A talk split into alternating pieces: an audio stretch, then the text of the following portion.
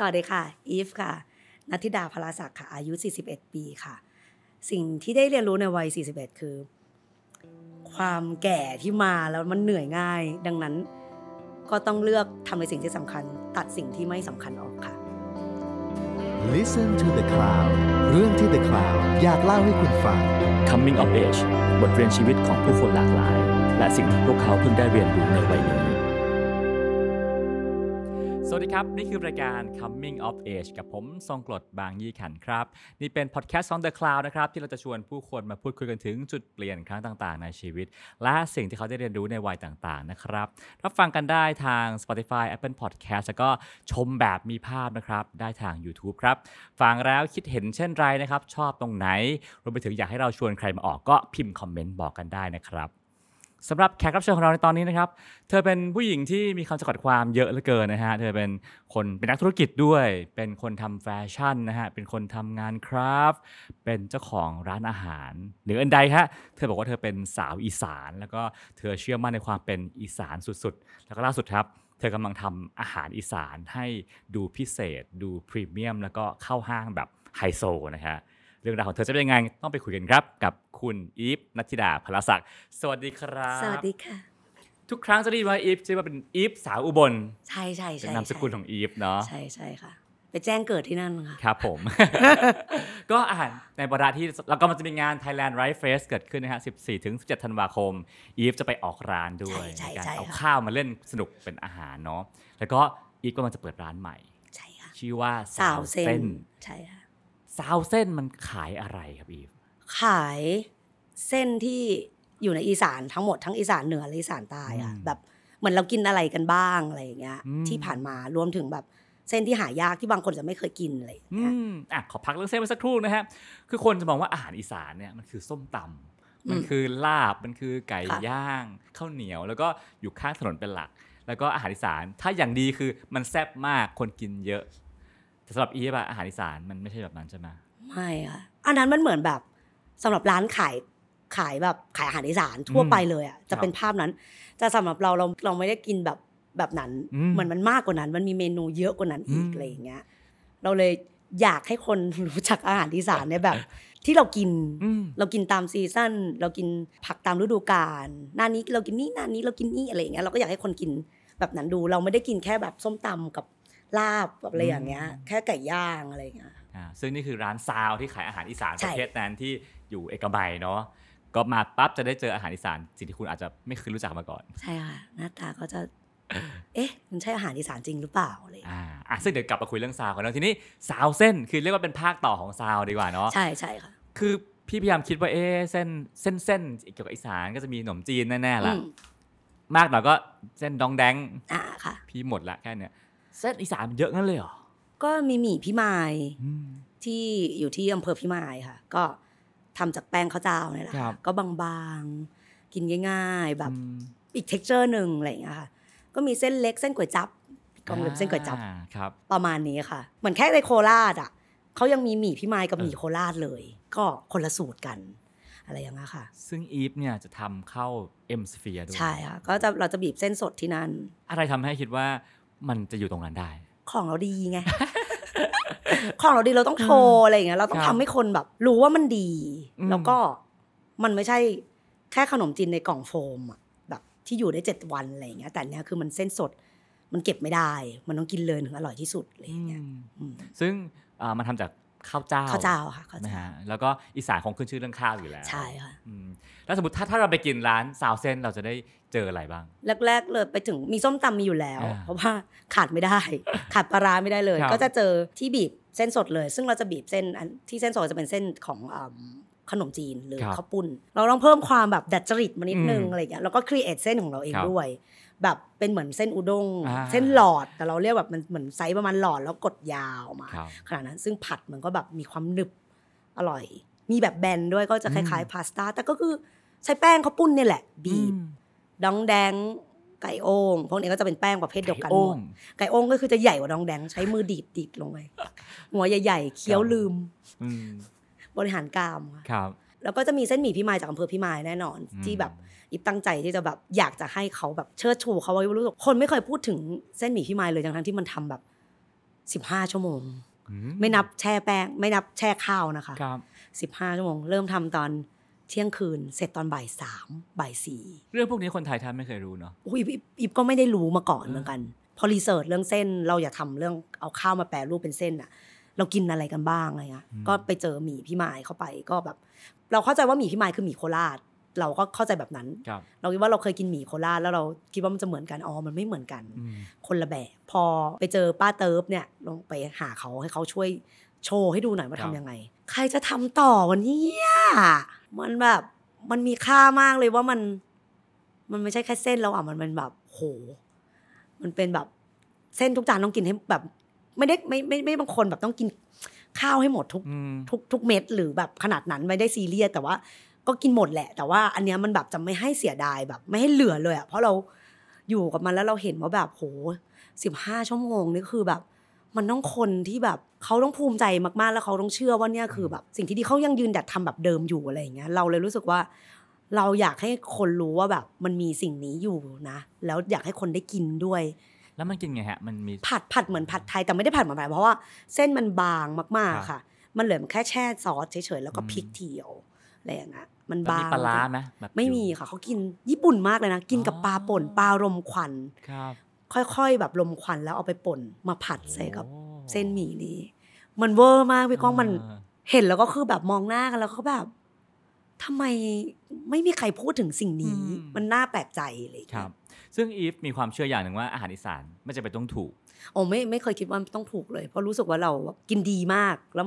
มันเจ๋งอ่ะมันอร่อยอ่ะแล้วมันก็แบบแล้วทำไมคนส่วนใหญ่คิดว่าอาหารอีสานไม่ควรแพงก็เพราะว่าร้านอาหารอีสานส่วนใหญ่มันไม่แพง อาจจะวัตถุดิบด้วยอะไรด้วยใช่ไหมฮะอีว่าโลเคชั่นส่วนมากคนอีสานก็ไม่ได้ไม่มีเงินทุนที่จะทำร้านอยู่ในที่โลเคชั่นที่เป็นค่อนข้างสูงหรือทำร้านที่ดีก็เอาง่ายขายแบบนี้ก็ได้เงินเลี้ยงชีพแล้วก็คือเอาเร็วเอาง่ายแหละว่าไม่ได้สนใจเรื่องแบรนดิ้งหรือไม่ได้รู้ว่าเฮ้ยถ้าทำแบรนดิ้งดีๆแล้วมันก็สามารถเพิ่มมูลค่าได้เราสามารถเลือกวัตถุดิบที่ดีได้อย่างจริงๆแล้ววัตถุดิบแต่ละบ้านก็ไม่ใช่ว่าทุกคนได้กินดีเหมือนกันทุกคนมันก็แล้วแต่แบบอย่างที่บ้านนี้บะให้ความสำคัญเรื่องการกินมากปลาต้องกินปลาเนื้ออ่อนอะไรอย่างเงี้ยหมูก็ต้องมาจากที่นี่เท่านั้นผลไม้ก็ต้องมาจากอำเภอกันทะลักอะไรอย่างเงี้ยเราขับรถไปซื้อของเราขับรถที่บ้านคัดสรรของกินอยู่แล้วมันก็เลยติดเป็นนิสัยมั้งคะเพราะฉะนั้นเนี่ย เรื่องอาหารก็อาหารอีสานร้านอีฟก็เรียกว่าจัดเต็มเนาะใช่ค่ะแล้วก็เรียกว่าซาวร้านซาวของอีฟเนี่ยเป็นเหมือนตกผลึกของชีวิตแล้วกันเนาะเป็นจากชีวิตมานานซาวก็กลายเป็นผลพวงที่มาจากความเข้าใจอะไรบางอย่างแล้วก็นำเสนอเป็นอาหารเพราะมันก็เข้าถึงคนได้กว้างที่สุดเลยเนาะซึ่งเดี๋ยวจะพักเรื่องอาหารสักนิดนึงนะฮะ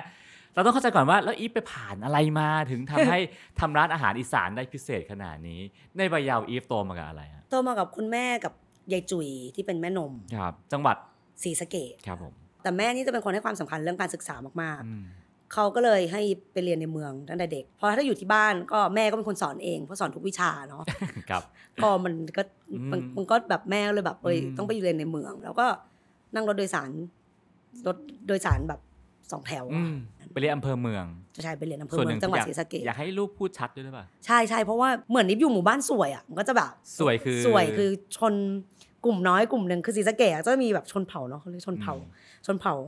อยู่สี่เผ่าที่ศรีสะเกษสวยเขมรลาวเยอะ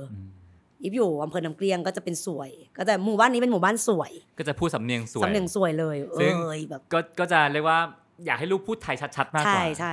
เพราะว่าไม่งั้นสำเนียงก็คือรู้เลยว่าสวยแล้วโดนกดแน่นอนประมาณนั้นครับอ่ะทีนี้จุดเปลี่ยนแรกในชีวิตของอีฟเกิดขึ้นตอนไหนฮะอีฟว่าตอนมากรุงเทพเพราะว่ามันมากรุงเทพโดยที่โกมันไม่มีมันแค่อยากมาช้อปปิ้งอยากอยู่ที่ที่เจริญแบบตอนเด็กๆมันก็จะแบบทั้งหมู่บ้านอ่ะมันไม่ใช่หมู่บ้านที่เจริญขนาดแต่เป็นหมู่บ้านใหญ่นะคะผู้ใหญ่ก็จะแบบต้องแบบไปเรียนไกลๆไปอยู่กรุงเทพนะหาเงินมาเยอะๆรวมถึงแม่ด้วยอะไรอย่างเงี้ยเล่นเก่งๆได้หาเงินส่งมาให้แม่เยอะชีวิตจะได้ดีขึ้นอะไรอย่างเงี้ยเนี่ยเป็นคุณครูเงินเดือนก็น้อยอะไรอย่างเงี้ยซึ่งแม่เนี่ยจะทำอยู่ประมาณ10อาชีพนอกจากครูแล้วก็ทำชุดแต่งงานจัดดอกไม้ทำอาหารขายของชำขับรถไปซื้อขนมปังแบบทำทุกอย่างแบบเพื่อเลี้ยงลูกคือเราก็เลยเห็นว่าแบบการทำหลายอาชีพเป็นเรื่องปกติมากตั้งแต่เด็กๆอะไรอย่างเงี้ยซึ่งพอถึงจุดที่จบมัธยมปลายก็ต้องเลือกจะเข้าอะไรเพื่อนอีฟมาสมัครสอบเซรามิกที่ประสานมิตร ยีก็เลยตามเพื่อนก็ชวนมาบอกว่ามาเป็นเพื่อนหน่อยก็ตามมาก็แต่ถ้าจะบอกแม่ว่าไปเป็นเพื่อนเพื่อนอ่ะก็จะโดนฆ่าแน่อะไรอย่างเงี้ยก็เลยบอกว่าเนี่ยต้องไปสอบมสวครึ่งมสวเป็นวิไลครูแม่ก็แบบอุ้ยไปเลยลูกอะไรเงี้ยแต่คือไม่รู้ว่าสอบอะไรเพราะว่าไปสอบพร้อมเพื่อนเพื่อนก็ให้เลือกเพื่อนก็ถามว่าจะเอาอะไรอะไรเงี้ยว่าเอาอันนี้แหละเซรามิกไม่รู้จักชื่อเก๋ดีอะไรเงี้ยก็แค่วงอันนั้นแล้วก็ติดสอบแล้วก็ติดแต่เพื่อนไม่ติดและเราก็คือแบบวาดรูปก็ไม่เป็นเลยไม่เคยเรียนวาดรูปแล้วอะไรทำให้อยากเรียนที่นี่อยู่ใกล้เอ็มโพเรียมสุขุมวิทดิสเพย์มันสวยอะแค่เดินเฉยๆมันก็แบบมีความสุขอะไรอย่างเงี้ยนี่คือสายตามองออกไปเขาจะเห็นความเก๋ไก๋ความหรูหราแล้วมองกลับเข้ามาลุคของอิฟณวันนั้นเป็นไงโอ้แต่งตัวถูกต้องตามระเบียบทุกอย่าง ติดเข็มกัดทุกเม็ดติดกระดุมเรียบร้อยกระโปรงพีทถูกต้องหมดแล้วการเรียนที่มสวประสานมิตรนะฮะมันเปลี่ยนชีวิตอีฟไปยังไงมันเหมือนเราจะหาทางแบบมีชีวิตอยู่ได้ยังไงอ่ะในคลาสเรียนแต่ละวันอ่ะอยู่ให้ได้ยังไงแปลว่าอะไรมันว่าลูกไม่เป็นอ่ะต้องส่งงานอ่ะพี่ก้องมันจะทำยังไงอ่ะก็ต้องอาศัยแบบความแบบเธอช่วยเราวาดน้อยเรานี่สอนของเราไม่เป็นเลยเพื่อนก็จะวาดส่งให้ตอนเย็นเพื่อนก็สอนแบบแรงเงาทำแบบนี้วาดแบบนี้โอ้โหเขาติวมากี่ปี6ปีแล้วก็นั่งอยู่แบบนั้นอ่ะเพื่อนช่วยทำงานตลอดเราก็นิดหน่อยไม่นอนทั้งปีเนี่ยยังไม่สามารถที่จะวาดเก่งได้เขาเลยอะไรเงี้ยแล้วมันดูแบบเป็นลูเซอร์แบบของจริงที่สุดท้ายของห้องแล้ว1ปีผ่านไปไม่ถึง1ปีประมาณเทอมผ่านไปเทอมนึงละพิจารณาตัวเองละไม่รอดแน่ๆเลยอะเครียดมากเลยจะบอกแม่ยังไงอะแม่เข้าใจว่าเราจะกลับไปเป็นครูสอนศิลปะแน่ๆแล้วแม่ก็ขำว่าแบบจะเรียนยังไงพอมันผ่านเข้าเทอม2ก็แบบไม่รอดก็เลยบอกเพื่อนว่าแบบเดี๋ยวคงจะแบบดรอปและยอมแพ้คงไปเรียนเคมีอะไรเงี้ยเพื่อนก็แบบเฮ้ยมึงต้องสู้ดีแบดอะไรเงี้ยแบบชื่อฉายานะยี่มหาลัยแบบสู้ไงวะแบบต้องวาดพวกมึงต้องวาดรูปให้กูตลอดเลยหรอทั้ง4ปีเลยหรออะไรอย่างเงี้ยโอ้ไม่ไหวอะไรอย่างเงี้ยไม่ได้จริงๆอะไรอย่างเงี้ยเพื่อนบอกเฮ้ยมันมีกฎที่สามารถย้ายเอกได้หาเลยทั้งตึกเนี้ยตึกศิลปกรรมเนี้ยจะย้ายไปเรียนอะไรการแสดงเราไม่ได้อยู่แล้วตัดทิ้งหน้าตาก็คือไม่ได้เลยดนตรีก็ไม่ได้อาร์ตเอ็ดก็ไม่ได้สักอย่างเหลืออย่างเดียวคือแฟชั่นที่แบบเราทำชุดตัดเองอยู่แล้วกับคุณแม่ตอนเด็กใช่เราก็ตัดชุดนักเรียนเองอยู่แล้วอันเนี้ยใกล้เคียงสุดน่าจะรอดจบไปอย่างน้อยตัดเสื้อผ้าขายก็ได้วะอะไรอย่างเงี้ยตอนแรกจริงๆก็ตัดสินใจโทรหาแม่ก่อนว่าแบบขอแบบขอดรอปเลยแล้วก็ขอไปอ่านหนังสืออยู่ที่บ้าน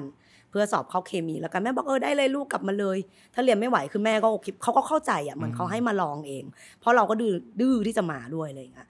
แต่พอแบบเพื่อนอยู่ว่าแบบเอาสิแบบไปติวเดี๋ยวหารุ่นพี่มาติวให้ก็ติวอยู่ 3-4 เดือน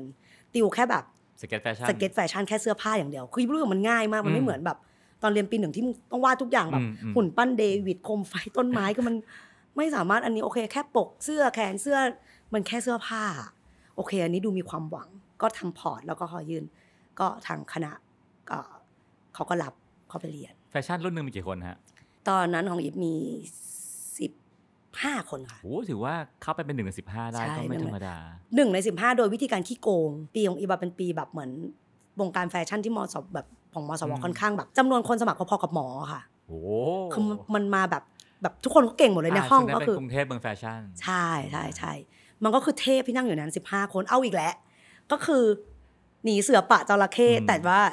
อีรอบเนี่ยก็คือแพ้ไม่ได้ไงแพ้ก็คือต้องกลับบ้านนอกอ่ะแต่ทีเนี้ยพี่ดาวนะแฟชั่นเนี่ยมันใช้คู่กับเงินนะใช่ใช่แล้วเด็กๆแฟชั่นที่เข้ามาได้คงต้องเห็น reference เห็นตัวอย่างเลยมีตังประมาณนึงอ่ะโชคดีมากเลยรุ่นนั้นเป็นรุ่นที่เด็กต่างจังหวัดเยอะ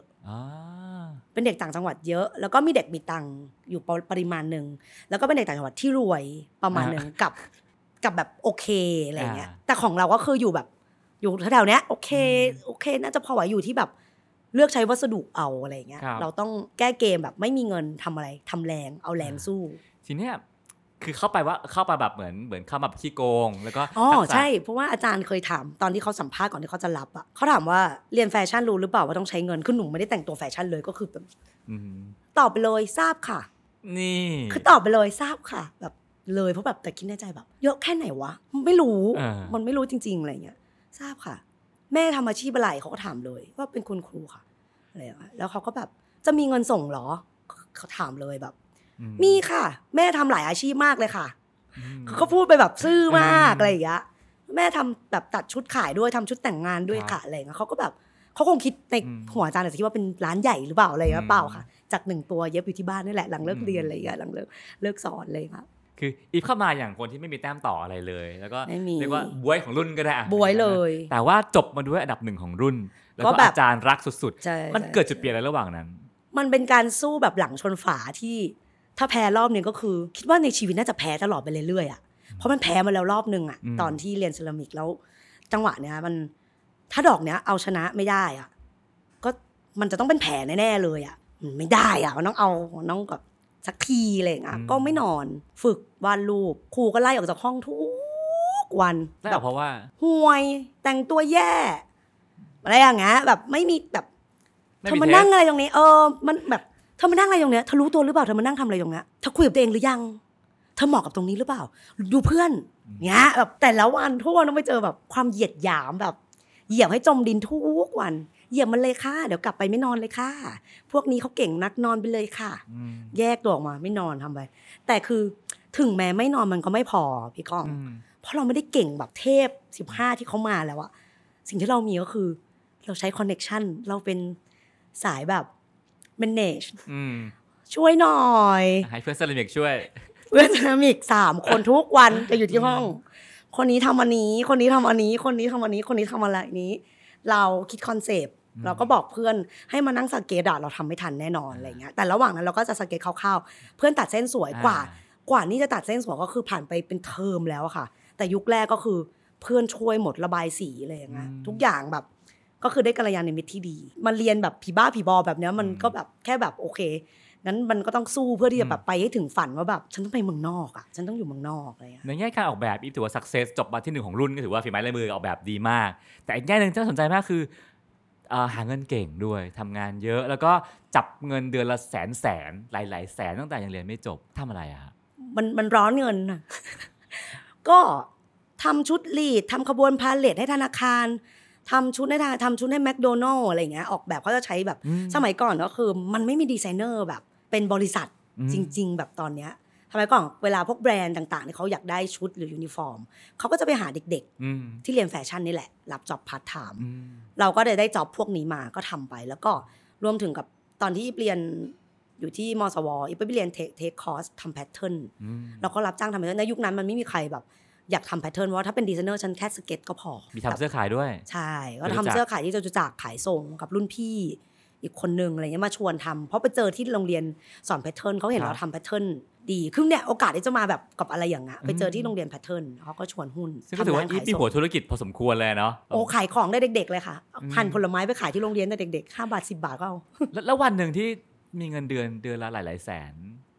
สาวอีสานคนนั้นใช้เงินไปกับอะไรแฟชั่นค่ะเจ้ากรรมนายเวรมันคือของแบรนด์เนมกับพี่ก็คือว่าทุกคนมีงานชั้นอับมีบ้างมันต้องมีเพราะ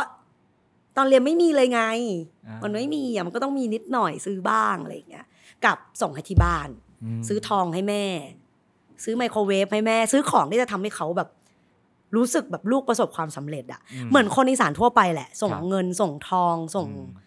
ทำเหมือนคนอื่นเลยที่พอจบมาปั๊บอีฟก็ไปทำงานชากะลอนดอนเนาะเป็นใช่ค่ะเรียนจบแฟชั่นดีไซน์ใช่ค่ะอังกฤษญี่ปุ่นใช่ตอนนั้นเขาใช้เป็นเหมือนเป็นแบรนด์ที่เขามีเหมือน2 สาขาอยู่ที่อังกฤษด้วยแล้วก็อยู่ที่ไทยแต่ว่าเหมือนบริษัทเป็นจะบอกไงอะชากะลอนดอนมันเป็นบริษัทลูกของแบรนด์ยาโกะมาริกะที่อยู่ที่ญี่ปุ่นแล้วก็มีโรงงานอยู่ที่ไทยค่ะอีฟก็เป็นเหมือนแบบไปเป็นผู้ช่วยมิโฮซังไปเป็นผู้ช่วยดีไซเนอร์ญี่ปุ่นสิ่งหนึ่งที่พี่ชอบมากนะฮะเรื่องนี้ก็คือว่าอีฟสามารถตอบอีเมลคุยกับคนต่างชาติได้อย่างคล่องแคล่วสุดๆก็ตอนสัมภาษณ์เขาถามว่าพูดภาษาอังกฤษได้ไหมต้องทำงานกับพี่ไปบอกได้ค่ะเหมือนกันตอบว่าได้ค่ะก่อนไม่ได้เลยอยู่ที่มหาลัยอ่ะยังลอกเพื่อนอยู่เลยไม่เคยอ่านโจทย์เลยแบบภาษาอังกฤษปุ๊บปิดเลยก็แค่รอเพื่อนทำคือไม่ได้ไอ้บริษัทเนี้ยทำงานกับฝรั่งตลอดเวลาแล้วเอาตัวรอดได้ไงส่งไปให้เพื่อนที่เรียนเอกอังกฤษ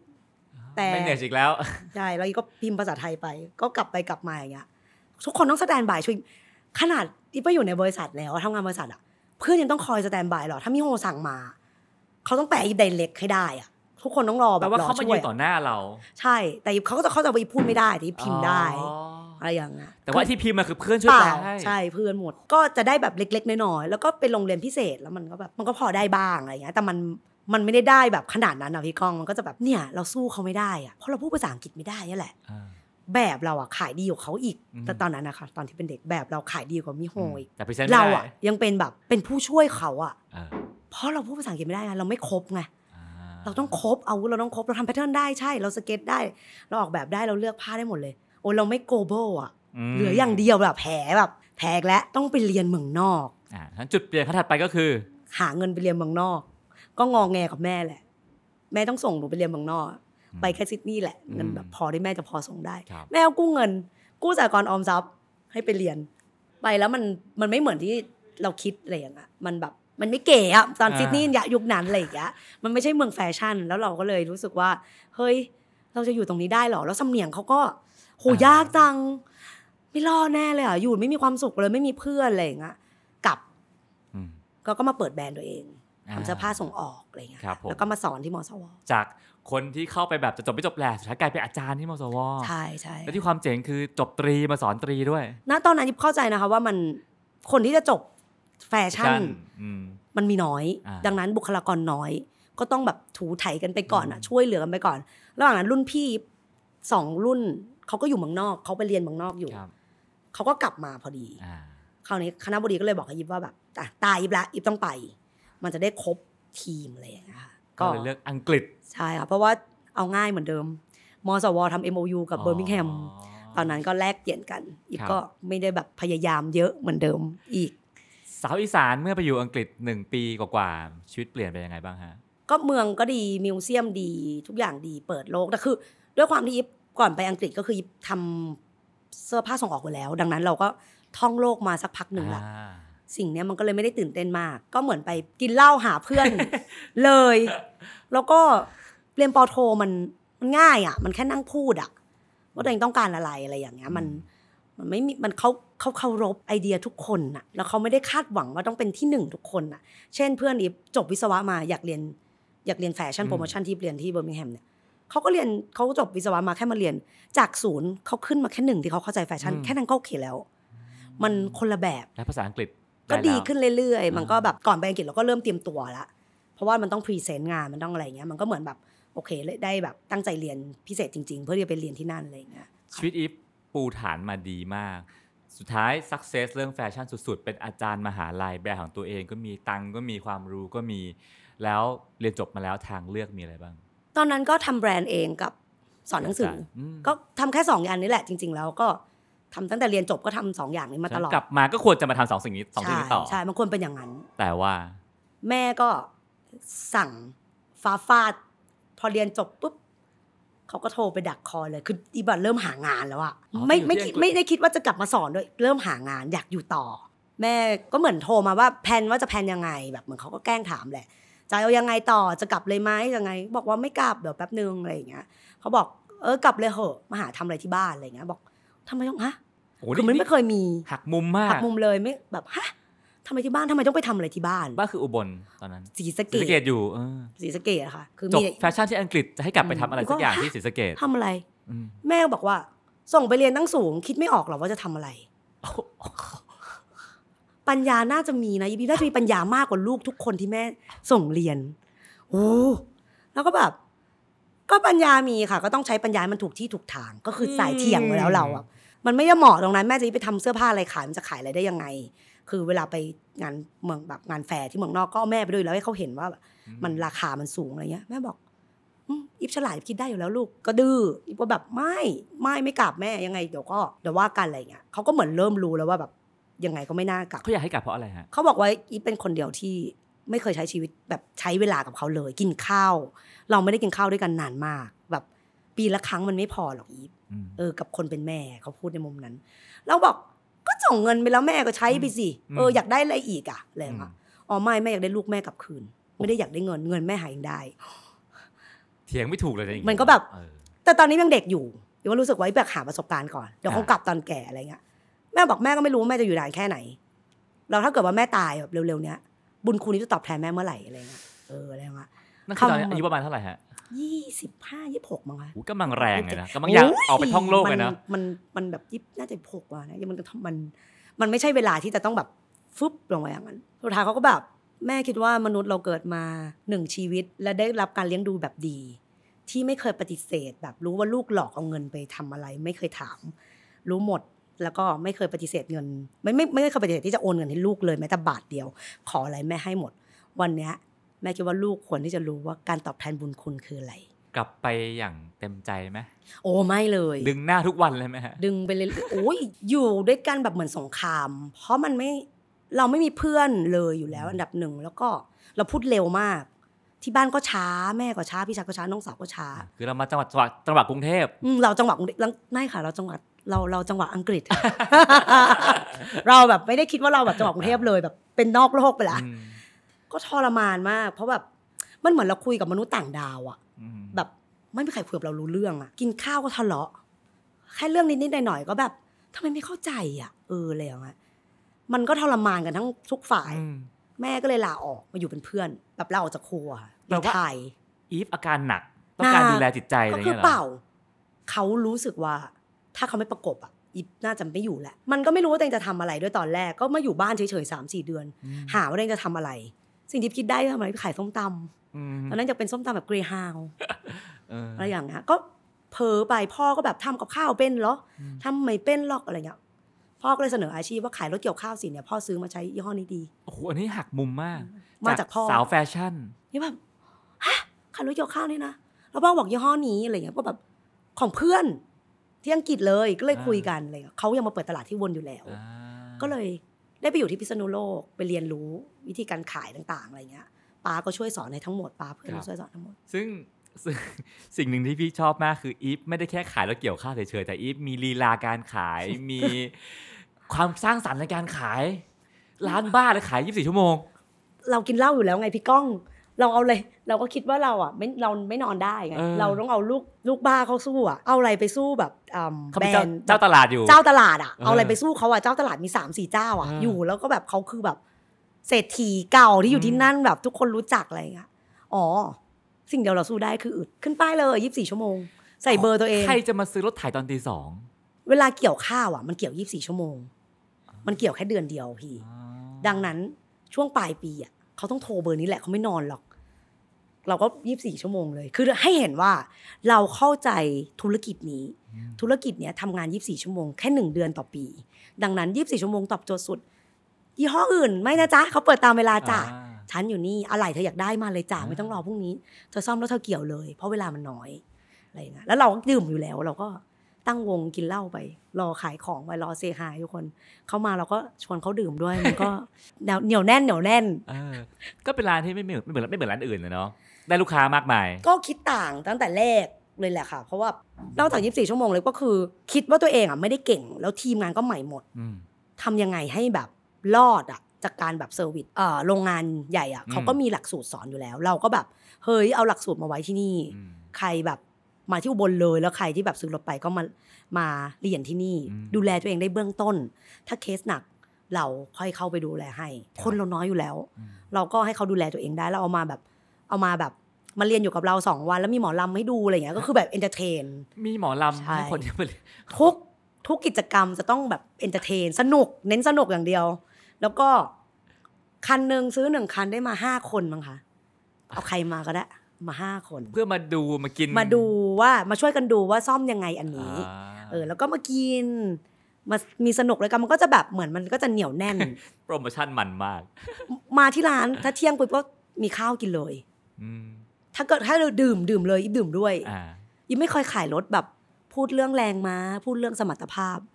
รถไม่เคยเขาจะบอกว่าพี่รู้อยู่แล้วรถดีที่สุดในตลาดแหละเราก็พูดไปพี่ถึงมาที่นี่ดังนั้นสิ่งที่พี่จะได้จากที่นี่ก็คือเดี๋ยวช่วยเดินดูเรื่อง finance ว่าพี่จะผ่อนยังไงให้แบบมันหมดโดยที่แบบมีวินัยทางด้านการเงินเราปีแรกเราแถมเครื่องวัดที่นาคือก็เสิร์ชใน Google นี่แหละแค่คิดว่ารู้ได้ไงว่ากี่ไร่พี่ก้องมันตลกมากทุกคนอยากได้เครื่องวัดที่นาราคาเท่าไหร่อีฟซื้อมา 2,900 บาทก็เลยยอมซื้อรถไถราคารถเกี่ยวข้าวราคา2ล้าน3ล้านเพราะว่าอีฟคนเดียวที่ขายที่แจกเขาไม่รู้ว่ามันจะซื้อที่ไหนโอ้หลายมากอ่ะปีแรกก็คือแจ้งเกิดจากเครื่องวัดที่นาเนี่ยพอเจอผู้คนมากขึ้นขายของได้เป็นกอบเป็นกำมากขึ้นชีวิตดีขึ้นมา ดีพี่คือเพิ่งรู้ว่าอ๋อมันมีอาชีพที่หาเงินได้มากกว่าแฟชั่นดีกว่าซึ่งฟังดูชีวิตลงตัวแล้วมากๆก็น่าจะมีความสุขแล้วเงินทองก็มากมายที่บ้านก็แฮปปี้เพราะเหมือนเราก็สามารถเลี้ยงดูพ่อแม่ได้แบบสุขสบายทุกคนก็ค่อนข้างแฮปปี้แต่ตัวเราอะเราก็กินเหล้าแบบเพราะมันเราไม่ได้อยู่ที่ที่เราอยากอยู่พอไม่อยากอยู่มันซัฟเฟอร์ที่กินเหล้าแบบมันก็แค่หาทางออกว่าแบบนี่คือความสุขคือแต่ก่อนนี่แบบเข้าใจว่าเหล้าอะคือความสุขอีฟยังไงต้องกินเหล้าแล้วอีฟจะมีความสุขมากแต่สุดท้ายแล้วก็จะเสาร์ที่จะบินมาหาเพื่อนที่กรุงเทพนะก็คืออยู่แค่ตรงนั้นแล้วก็เช้ามากินเหล้าถึงตีห้าก็มาบินไฟ6 โมงที่สนามบินดอนเมืองกลับมาก็มานั่งขายของไปก็ไม่ได้คอยขายอะไรเยอะเมาท์มอยเน้นเมาท์มอยเฉยแล้วก็ให้เด็กเขาตบเราแค่แบบทำให้บรรยากาศมันเชื่อหนูอยู่นี่หนูขายนี่นี่หนูนอนตรงนี้หนูไม่หายไปไหนอะไรอย่างเงี้ยแค่การันตีว่าเราอยู่ตรงนี้อะไรเงี้ยก็ทำแค่นั้นพอมันทำบ่อยๆเขาแค่หาเงินกินเหล้าไปกรุงเทพซื้อของมันไม่มีความสุขแบบความสุขหรือชีวิตมันแค่นี้แล้วความสุขมันแค่นี้หรือเปล่าไม่เราไม่ได้มีความสุขเลยพอถามตัวเองมันก็นานไปเรื่อยๆมันก็เลยมันเริ่มคุยกับตัวเองแล้วก็รู้สึกว่าตัวเองแบบไม่คูลเลยว่ะไม่เจ๋งเลยอ่ะแบบแค่หาเงินเลยเหรอเกิดมามนุษย์มันเกิดมาแค่หาเงินจริงๆหรออะไรอย่างเงี้ยทำไมมันดูเป็นเครื่องจักรขนาดนั้นนะมันแล้วมันมีความสุขอย่างอื่นไหมบนโลกนี้ที่เราจะแบบไม่ใช่แค่หาเงินอะไรเงี้ยหรือหาเงินแล้วมีความสุขด้วยในขณะเดียวกันอะไรเงี้ยไม่ใช่แค่หาเงินแล้วสิ่งที่ตัวเองไม่ได้รักด้วยอะไรเงี้ยมันก็เริ่มตั้งคำถามตัวเองอยู่ข้างในลึกๆพอดีประจวบกับรถเกี่ยวข้าวเขายกเลิกสัญญาพอยกเลิกสัญญาปุ๊บก็เหลือแต่รถไถนิดหน่อยมันก็ไม่ได้แบบเยอะมากละอ่ะพอเหลือแต่รถไถเราก็ปล่อยให้เด็กขายไปไม่ได้อะไรมันก็เลยได้อยู่กับตัวเองมากขึ้นเลยได้ทำโปรเจกต์กับพัฒนาชุมชนที่ไปเป็นกรรมการแบบหายอดฝีมือไปโชว์แสดงงานที่ต่างประเทศเลยได้ไปเห็นงานแบบคราฟต์ต่างๆทั่วอีสานก็เลยแบบตื่นตาตื่นใจเพราะว่าอีฟมีศักดิ์ศรีเป็นอาจารย์แฟชั่นมสว.จบอังกฤษมาอยู่บนถ้าอีสานใครจบแฟชั่นทั้งตีทั้งโทอ่ะไม่มีหรอกแล้วจบอังกฤษด้วยอยู่ตรงนั้นนี่ก็เหมือนแบบอาจารย์ที่แบบโอเคโดนเชิญไปเป็นกรรมการก็จะได้เห็นงานคราฟต์ฝีมือชาวบ้านเยอะงานท่างานอะไรเงี้ยเนาะแล้วสิ่งนั้นมันเปลี่ยนชีวิตอีฟไปยังไงไอ้ทศอายุประมาณเท่าไหร่คะตอนนี้อีฟน่าจะ30กว่าแล้วนะจริงๆตั้งคำถามว่าชีวิตเรา35แล้วอ่ะพี่ก้องประมาณ35แล้วโอ้ทรมานอยู่นานกรีดบ้านแตกไปหลายรอบกว่าจะนิ่งดูตัวเองจริงๆอะไรเงี้ยที่จะแบบนั้นเพราะมันมีครั้งนึงที่แม่ขับรถไปส่งสนามคือหนูก็เหมือนไฟไหม้ตัวเองหนูเป็นเหมือนแบบใครอยู่ใกล้ก็คือร้อนหมดอ่ะคือแบบไฮเปอร์พลังงานเยอะนักรบอ่ะพี่มันถือดาบตลอดเวลาอยู่แล้วอ่ะยิ่งโมโหแม่จะยิ่งร้องไห้อ่ะแล้วแม่ก็ร้องไห้กับคือโมโหจากคำพูดเล็กๆนักเรียนของแม่จำไม่ได้ด้วยซ้ำจำได้ตอนที่จะเลี้ยวเข้าสนามบินแล้วแม่ก็ร้องไห้แล้วแม่บอกว่าแม่ยอมแพ้แล้วยิบลูกไปเลยแล้วไม่ต้องกลับมาที่นี่ไม่เหมาะกับลูกแม่เหนื่อยมากทุกคนเหนื่อยที่บ้านเหนื่อยทุกคนพยายามเต็มที่แล้วที่จะให้อีฟอยู่ด้วยแบบอยากให้ครอบครัวเราอยู่ด้วยกันแต่วันนี้มันแบบมันดูมันหลังอีฟแบบแม่ก็ดึงอีฟสุดเอื้อมมือแหละแม่ไม่ไหวแล้วเหมือนกันแม่เครียดเขาก็ร้องแต่หนูว่าร้องน้ำตาหนูคือโกรธแม่ที่แม่พูดไม่รู้เรื่องอยู่อ่ะมันเหมือนแบบทุกคนรู้สึกอะไรกับฉันแย่ขนาดนั้นเลยเหรอฉันไม่ใช่คนแย่ไม่ใช่คือแบบงงแม่ร้องไห้ทำไมแม่บอกแม่ไม่ไหวแล้วแล้วก็พอจอดรถปุ๊บแม่บอกอีฟไปเลยแล้วไม่ต้องกลับมาเลยนะไทยคิดว่าที่นี่ไม่ใช่บ้านนี้แบบแล้วก็แบบตอนนั่งเครื่องบินไปเขาอยู่เงียบที่สุดนิ่งที่สุดเอาไงวะเราแบบหลายขนาดนั้นเลยก็ตอบว่าใช่เพราะเราแบบเหมือนไฟอ่ะเหมือนเพลิงไฟสุมแบบมีน้ำเย็นแค่ไหนก็ดับยังไงก็ดับไม่ได้อ่ะมันรุนแรงมากมันอยู่ด้วยความโดนบังคับอ่ะอยู่ว่าแล้วมันไม่ยอมรับสิ่งนั้นสักทีพอตัวเองไม่ยอมรับอ่ะมันก็งัดเราก็กลับมาเหมือนเดิมแหละแล้วกลับมาทำงานเหมือนเดิมมันทิ้งไม่ได้อยู่แล้วเพราะเราก็เป็นแบบหัวเรือแล้วก็กลับมาทำงานไปก็คิดไปเรื่อยๆพอคิดไปเรื่อยๆแล้วจะอยู่ยังไงให้มีความสุขมันอาจจะเริ่มจากตรงนี้พี่ก้องแบบแล้วจะอยู่บ้านยังไงให้มีความสุขอ่ะในเมื่อมันไม่ได้มีสิ่งที่ฉันอยากเห็นเลยอ่ะก็เลยเริ่มจากอีฟทำลาวดีอีฟก็เริ่มคิดว่างั้นอีฟชวนเพื่อนมาวิ่งเล่นที่นี่แล้วกันทำกิจกรรมอะไรบางอย่างทำดินเนอร์ขายอะไรแบบแต่ตอนนั้นไม่ได้คิดเรื่องแบบฟาวอีสานไม่มีนะ แค่หาเพื่อนมากินเหล้าและมีคอนเซปต์ที่ดีที่รู้สึกว่าคนจะยอมบินมาขายคอนเซปต์นี้คนจะบินมากิน 30,000 เนี่ยคนบินมาแน่นอนอะไรเงี้ยและคนเราก็คือคนที่เราอยากจะเจอทุกคนมาแน่นอนก็ทำอย่างเงี้ยทำทุกปีเราก็เริ่มเจอคนครีเอทีฟขึ้นมาเยอะๆในเมืองก็เริ่มมีเพื่อนมันอาจจะเริ่มจากอันนี้ด้วยพอเริ่มมีเพื่อนก็เลยเริ่มอยู่ได้แล้วก็เริ่มหาทำอะไรที่มันจะแบบสร้างอินสปายเล็กๆน้อยๆที่ตัวเองอยู่ได้ก็หาอะไรทำสิ่งที่เราชอบแล้วมันเราชอบสร้างแบรนด์อะไรเงี้ยมันน่าจะเราน่าจะมีความสุขอยู่กับมันได้ก็ทำไปเรื่อยๆประมาณนี้ค่ะก็เลยเกิดเป็นโปรเจกต์ฟาร์มอีสานนี่มาตอนที่ไปลงพื้นที่กับชาวบ้านที่ทำให้พัฒนาชุมชนอันนั้นก็ระหว่างที่ทำก็คือเขาจ้างเนาะก็ได้เงินเป็นเหมือนวิทยากรเป็นเหมือนอาจารย์พิเศษที่ไปให้คอนซัลท์กับแม่ๆที่เขาเก่งๆอยู่แล้วจริงๆเขาเก่งอยู่แล้วเราแค่ไปช่วยเขานิดหน่อยแต่ระหว่างผลิตภัณฑ์ร่วมกันใช่พัฒนาผลิตภัณฑ์แบบคอลแลบแล้วมันก็เหมือนแบบมันไปเจอของที่มันทัชมากๆหมู่บ้านนึงคือนั่นเป็นหมู่บ้านสุดท้ายด้วยคือเจอผ้าที่แบบเขาทอให้แฟนเขาตอนเขาอายุ18ผู้หญิงทอตอนอายุ18ผู้หญิงทอตอนอายุ18ทอรอแฟนแล้วก็อิฟก็แบบโหผ้าเก่ามากเลยสวยมากเลยเห็นกันว่ารอคอยเธอเสมอแบบเห็นแล้วมันขนลุกแบบซาแบบอันนี้คืออะไรอะแม่อะไรคะบอกก็ทอตอน18รอแฟนกลับมาทออยู่3ผืนอยู่ปีครึ่งซึ่งการที่อยู่กับเขาแปลว่าไม่ได้ให้แฟนไม่แฟนไม่กลับมาบอกโอ้แล้วแม่ทำไมแม่ยังเก็บผ้าผืนนี้มีคนมาขอซื้อเยอะมากเขาไม่เคยให้ใครเลยอะไรเงี้ยเราอิฟคือใจสั่นครั้งแรกเลยตั้งแต่อยู่บนมาตั้งแต่ตอนกลับไปที่แม่บังคับกลับไปจนถึงแบบใจสั่นครั้งแรกใจเต้นครั้งแรกก็คือที่จังหวัดอำนาจเจริญเนี่ยตุบแล้วแบบโหมันมีความหมายมากแล้วภาพมันสวยมากแล้วอยู่ดีมันก็แบบปึ๊บขึ้นมาแล้วแบบหรือจริงๆที่เรารอคอยตัวเองอยู่ตอนนี้รอคอยยังเข้าใจว่าตัวเองจะทำอะไรสักอย่างนึงแม่เขาก็รอแฟนแต่เขายังทอผ้าเราก็รอตัวเองที่จะเข้าใจตัวเองโดยการทำอย่างอื่นอยู่มันอาจจะไม่ได้ทำสิ่งนั้นก็ได้อะไรเงี้ยมันอาจจะเป็นอย่างอื่นก็ได้เราก็ไม่รู้แต่ว่าตอนนี้เราได้แบบรู้จักเทพในอีสานที่ซ่อนตัวอยู่ตามหลืบตามเขาอะประมาณ30คนที่เก่งมากทำไมเราไม่ทำอะไรกับเขาเลยล่ะตอนขากลับขับรถกลับออกมาก็เลยบอกลูกศิษย์ที่นั่งรถไปด้วยว่าเธอฉันจะทำแบรนด์ฟาวอีสานชื่อเหมือนฟาวมูจิอะแบบนั้นอะแต่เราเป็นฟาวอีสานก็เริ่มจากสิ่งนั้นทำอยู่ 2-3 ปีสต็อกเต็มบ้านเลยก็แปลว่าในเชิงธุรกิจมันอาจจะไม่ได้ไปได้ดีนะเจอโควิดด้วยมันเจอโควิดมันไม่มีงานแฟร์แล้วก็เตรียมของไว้แล้วก็อีฟดันเลือกวิธีการที่ทำนานมันกลายเป็นมูลค่าสูงตลาดก็ไม่แมทช์อีกอะไรอย่างเงี้ยเราก็ไม่อยากขายถูก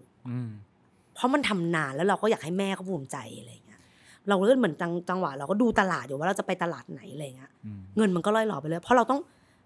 เลี้ยงแม่เขาไหวอยู่ในทีมเราอะทุกชิ้นเราไม่เคยเขาผลิตฟรีแซมเปิลทุกอย่างเขาผลิตอะไรมามันจะมีอันที่สะกดผิดไม่ใช่คิสฮอตเป็นมิสฮอตอะไรเขาไม่รู้จักภาษาอังกฤษอ่ะเขาก็ทำตามที่เขาเข้าใจแล้วมันผิดเราต้องซื้อทุกอันอีไม่เคยให้เป็นสต็อกของกับแม่เราซื้อหมดให้เขาสบายใจว่า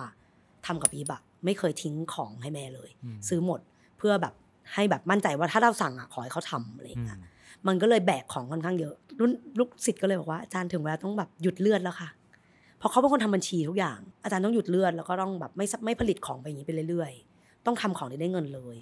กลับมาที่แบบตอนแรกที่เราทำแบบแผนกันว่าเราอ่ะจะฟาวอีสานจะมีอะไรบ้างมันยังเหลืออาหารแล้วหนูว่าเด็กทีมนะบางคนบอกหนูว่าอาจารย์เหมาะทำอาหารคนยังบินมากินเลยอาจารย์ทำไมอาจารย์จะขายไม่ได้ที่บอกฉันทำอาหารไม่เป็นที่ผ่านมาอาจารย์ก็ไม่ได้ขายทำอาหารเป็นค่ะก็ให้ยายจุยทำนี่แหละค่ะให้ยายจุยทำไปแล้วช่างตวงวัดทอดสูตรออกมาแต่เราไม่ค่อยเท่ากันก็ไม่เป็นไรเดี๋ยวเราค่อยมาหาค่าเฉลี่ยอะไรอย่างเงี้ยก็ปล่อยยายทำไปเราก็เก็บไปซึ่งทีมงานทีมแรกอะที่ทำซาวอะค่ะคือพนักงานรถเกี่ยวรถไถช่างเชิงทุกคนนะคะที่อยู่ในพนักงานบัญชีบัญชีคือแค่บอกว่าวันที่ทำร้านทำรถเกี่ยวข้าวอะอยู่ก็ไม่มีความรู้แต่ก็เห็นทุกคนก็เห็นว่าเราก็เติบโตกันมาได้แต่วันนี้อยากเลือกเส้นทางเส้นใหม่ซึ่งใช้เวลานานมากนะคุยกว่าจะคุยกับพ่อแม่รู้เรื่องอะไรอย่างเงี้ยก็คือทุกคนต้องปรับตัวไม่มีเงินให้ใช้แบบเดิมแล้วกับพนักงานก็ต้องคุยก็ต้องบอกเขาว่าแบบอยากเริ่มอยากทำในสิ่งที่ตัวเองอยากทำอยากให้ทุกคนภูมิใจกับอะไรใกล้ตัวใครบ้างที่พร้อมเรียนรู้ไปกับพี่เรียนรู้ใหม่เหมือนวันที่เรานั่งรถตู้ไปพิษณุโลกไปเรียนซ่อมรถซ่อมยังไง ขายยังไงอะไรยังไงเหมือนกันมันกำลังจะเป็นแบบนั้นอีกรอบหนึ่งมีใครอยากจะไปด้วยบ้างกับเส้นทางเส้นใหม่เงินเดือนทุกคนเท่าเดิมไม่มีลดแต่ไม่ใช่ตำแหน่งเดิมแล้วจะเปลี่ยนตำแหน่งใหม่ทุกคนจะเป็นเชฟที่ร้านและถ้าใครจี้จ๊ะฝ่ายขายก็มาเป็นหน้าบ้านแต่ถ้าใครไม่อยากไปด้วยก็เดี๋ยวเราก็จ่ายค่าให้ตามกฎหมายนั่นนี่นั่นก็ว่าไปสุดท้ายทุกคนอยู่ด้วยหมดไปด้วยหมดก็เลยเกิดเป็นร้านซาวที่ขายอาหารอีสานแล้วก็มันดังมากมันดังขนาดว่าทุกคนที่เรียกว่าเป็นอินฟลูเอนเซอร์สายอาหารหรือคนที่สนใจอาหารแปลกๆไปอุบลต้องไปกินและที่พี่ว่ามันเป็น KPI การวัดความดังที่ดีคือคนกรุงเทพสั่งอาหารจากร้านอีฟมากรุงเทพซึ่งมันบ้ามากที่เราจะสั่งอาหารอีสานจากอุบลมากรุงเทพทำไมอะไรเขาสั่งอาหารอะไรมากินที่กรุงเทพส้มตำกรุงเทพมีร้านส้มตำมหาศาลทำไมต้องสั่งจากร้านซาวมาคือณตอนนั้นอีฟก็ไม่รู้ว่ามันยังไงแต่ว่าด้วยความอีฟว่าหน้าตาอาหารอีฟอะไม่ได้เหมือนหน้าตาร้านอาหารส้มตำณตอนนั้นไม่ได้เหมือนคนอื่นมันมีความแตกต่างวิธีการพรีเซนต์มันแตกต่างและคราวนี้อยู่ไกลจะกินยังไงอีฟก็แค่รู้สึกว่าตอนนั้นอีฟก็คือทำเป็นแบบเป็นแม่ค้ามันก็จะแบบ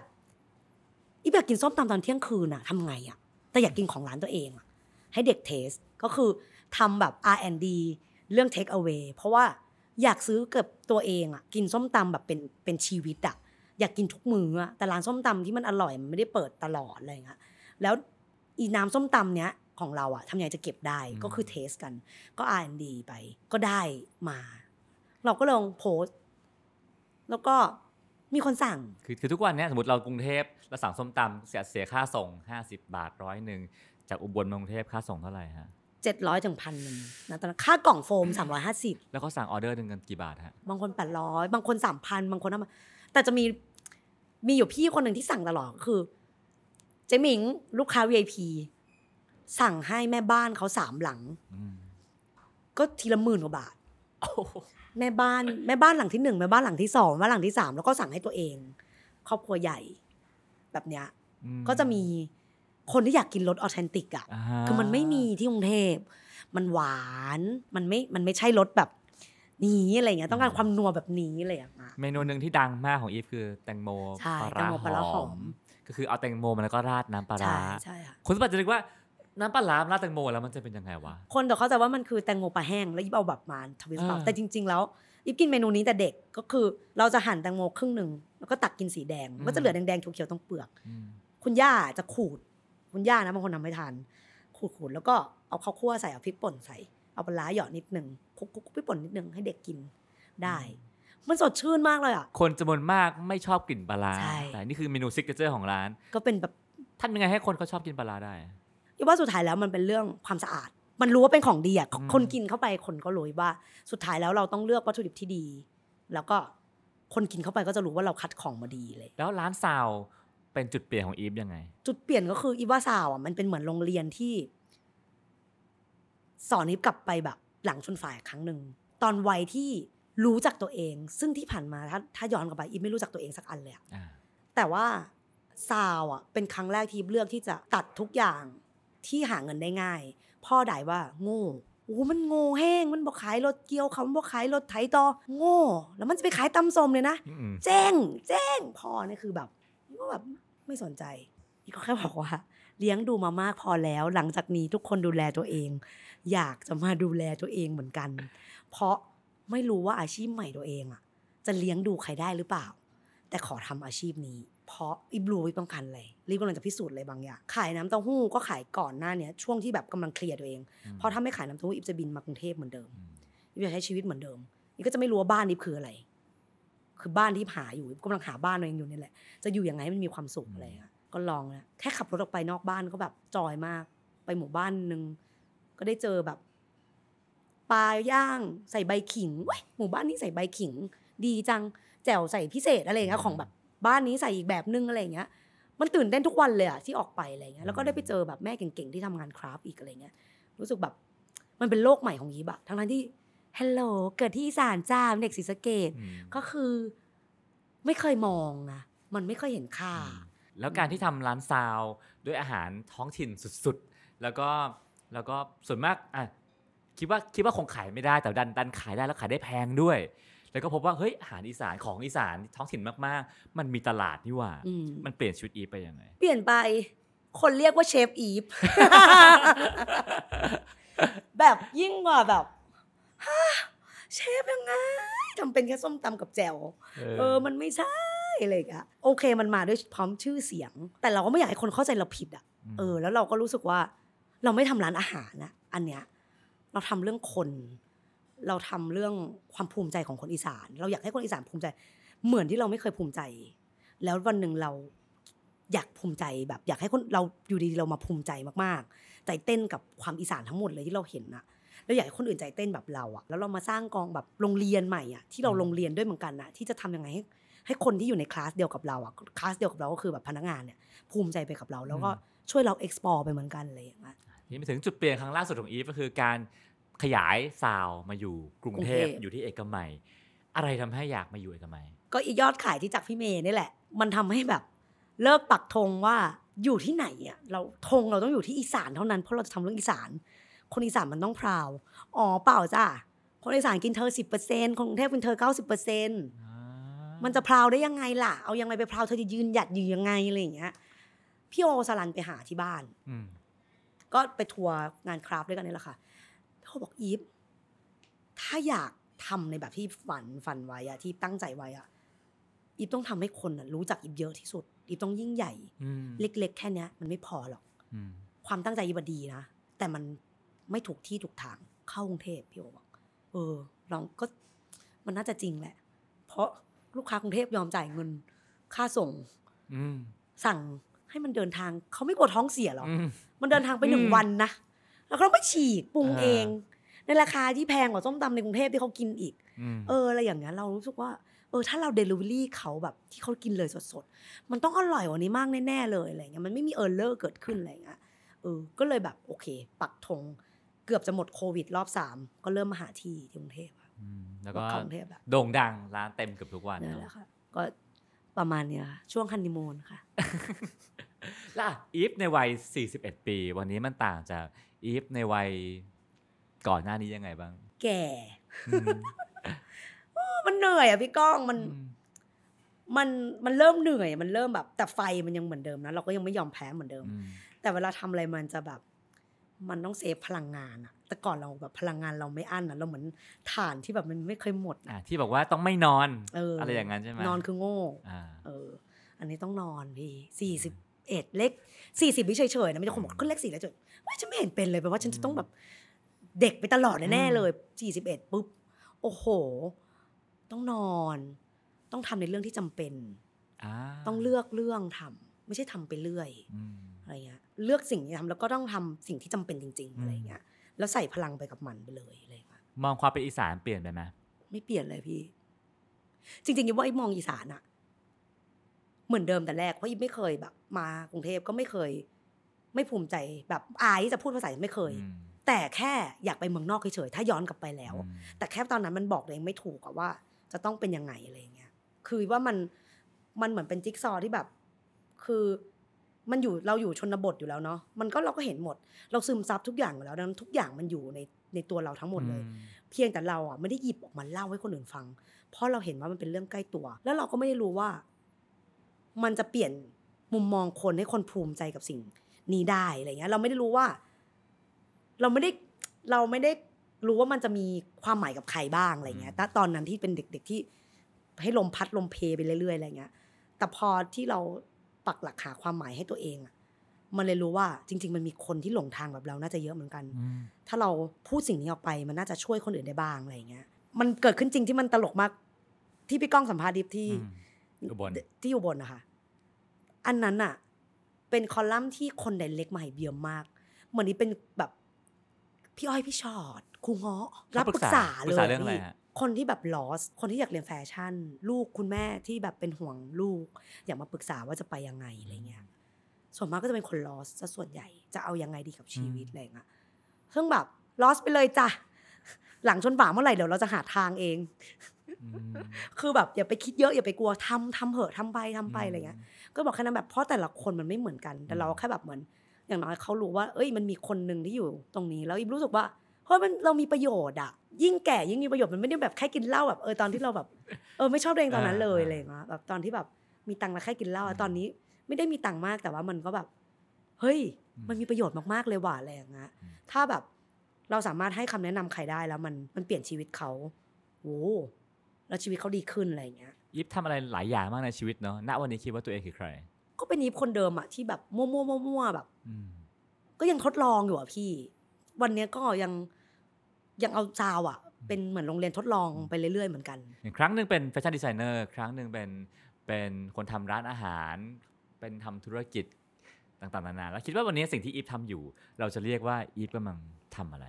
คนเผยแผ่ศาสนาอีสาน ที่แบบรีไฟน์ขึ้นมาแล้วอะให้ต่างชาติยอมรับ ให้คนทั้งโลกยอมรับไม่ใช่แค่คนอีสานไม่ใช่แค่คนไทยคนอีสานหลายคนจะมองว่ามันเหยียดจะถูกทำอีฟว่าอะไรคือเสน่ห์ของอีสานที่คนอาจจะไม่เคยรู้มาก่อนหรือไม่เคยมองมาก่อนจริงๆว่าคนอีสานอะโคตรขิงเลยจริงๆแล้วอะถ้าพูดภาษาเดียวกันไปพูดอะเขาแบบโคตรมั่นหน้าเลยว่าของเขาดีที่สุดอะไรเงี้ยแต่อีว่าจริงๆแล้วพอ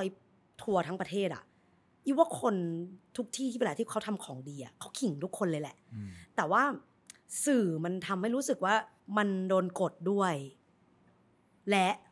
คนอีสานบางทีก็เหยียดกันเองด้วยแต่ถ้าพูดถึงว่าคนที่อยู่ในอีสานจริงๆอะอีว่าเขาไม่เคยรู้สึกว่าเขา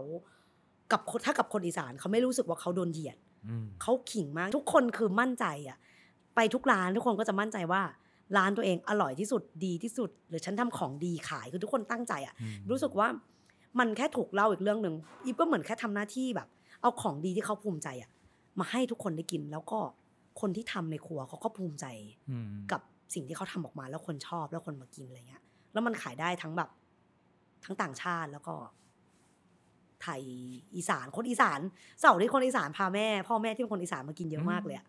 คือเรารู้สึกว่าแบบดีใจที่สุดก็คือแบบเขากินแล้วเขาบอกว่าโอ้ดีใจมากเลยคิดถึงคุณยายอ่ะกินแล้วคิดถึงรสมือแม่อ่ะแบบคิดถึงแม่เลยอ่ะแบบคิดถึงยายที่เสียไปซึ่งมันจะมีลูกค้าที่แบบเราดู account IG เนาะก็จะมีบางทีก็แบบคุณยายที่มากินที่นี่อ่ะแล้วเสียเขาก็จะแบบลงรูปว่าแบบมากินวันนี้คิดถึงยายจังที่มากินด้วยกันอะไรอย่างเงี้ยเพราะยายชอบเหมือนชอบร้านนี้ถ้าแบบมีโอกาสจะให้หลานมากินเพราะรู้สึกว่ากินแล้วมันได้กลับบ้านอะไรเงี้ยมันเป็นรสชาติที่เราคุ้นเคยกันอะไรอย่างเงี้ยครับอ่ะสุดท้ายแล้วฮะถ้าเกิดว่าใครจะมาได้แวะเวียนไปที่ร้านซาวเซ่นทั้งในงาน Thailand Rice Fest เนาะแล้วก็ร้านที่ M Sphere เนาะเขาจะได้เจออะไรแล้วเขาควรจะสั่งอะไรกินสั่งอยากให้แบบมาบ่อยๆมาทุกวันก็ได้เมนูไม่ซ้ำเลยก็คือลองเส้นจังหวัดต่างๆอย่างหมี่กะทิอุบลก็แบบอีว่าน้อยคนก็เคยได้กินแบบอร่อยมากก็จะเป็นมีแค่ที่อุบลแหละที่ทำขายอะไรอย่างเงี้ยถึงชื่อมีกับที่อุบลมีพี่มายที่ผัดใส่ปลาป่นอันเนี้ยก๋วยจั๊บมีก๋วยจั๊บปลาซึ่งหาทานยากอยู่แล้วก๋วยจั๊บปลาช่อนแล้วหน้าหนาวเนี่ยปลาช่อนอร่อยที่สุดเพราะมันใช่ต้องกินก็มีก๋วยจั๊บปลาก๋วยจั๊บไก่ก๋วยจั๊บหมูปกติแล้วก็มีพวกแบบส้มตำต่างๆที่ใช้เส้นต่างๆเราเอาเส้นทุกเส้นเนี่ยมาผัดแบบทุกคนสามารถครีเอทเส้นของตัวเองได้เช่นแบบอยากให้เอาเส้นนี้มาผัดให้ซึ่งก็จะบีบสดตรงนั้นเลยซึ่งที่งาน Rice Festival เนี่ยก็จะเป็นเราก็จะเอาเครื่องไปกดให้ด้วยครับผมก็อีเป็นร้านหนึ่งเนาะจะมีร้านอาหารอีกมากมายที่มีคอนเซ็ปต์สนุกๆที่เอาข้าวไปทำอะไรต่างๆอีกมากมายก็มาเยี่ยมชมกันได้นะครับที่งาน Thailand Rice Fest วันที่ 14-17 ธันวาคมไปเลยแล้วก็ถ้าเกิดว่ามาไม่ทันก็ยังไปที่ M Sphere ได้เนาะได้ค่ะครับผมแล้วก็วันนี้ฮะรู้สึกว่าเราได้ฟังชีวิตของสาวอีสานคนนึงเนาะที่พาเอาต้นทุนอีสานมาแปลรูปให้มันกลายเป็นแฟชั่นเป็นอาหารและสุดท้ายมันยกระดับขึ้นมาให้รู้สึกว่าเฮ้ยมันดูดีมันแตกต่างแล้วก็มันทำให้พี่ว่าไม่มากก็น้อยคนอีสานรู้สึกว่าเฮ้ยรักความเป็นอีสานมากขึ้นโอ้ใช่แน่นอนแบบเวลาคนอีสานเข้ามาคือเรียกแม่แบบไม่ได้รู้จักนะแล้วก็กวักมือไปเมาแบบโอ้ยข่อยมักเจ้าแห้งหลดแห้งอะไรอย่างเงี้ยแบบไม่เคยกินอาหารอีสานแล้วภูมิใจแบบนี้มาก่อนในกรุงเทพอะไรอย่างเงี้ยก็คือแบบเหมือนก็ได้เพื่อนใหม่เยอะที่เป็นคนอีสานที่อยู่ที่นี่พ ราะฉะนั้นพี่มั่นใจเลยว่าหลังจากเทปนี้ออกอากาศไปต้องมีคน DM มาหาอีฟเพื่อปรึกษาความเป็นอิสระอีกมากมายแน่นอนนะฮะยินดีค่ะโอเคแล้วนี่เป็นบทเรียนชีวิตในวัย41ปีของอีฟนะครับต้องขอบคุณอีฟมากๆเลยครับสวัสดีครับติดตามเรื่องราวดีๆและรายการอื่นๆจาก The Cloud ได้ที่ readthecloud.co หรือแอปพลิเคชันสำหรับฟังพอดแคสต์ต่างๆ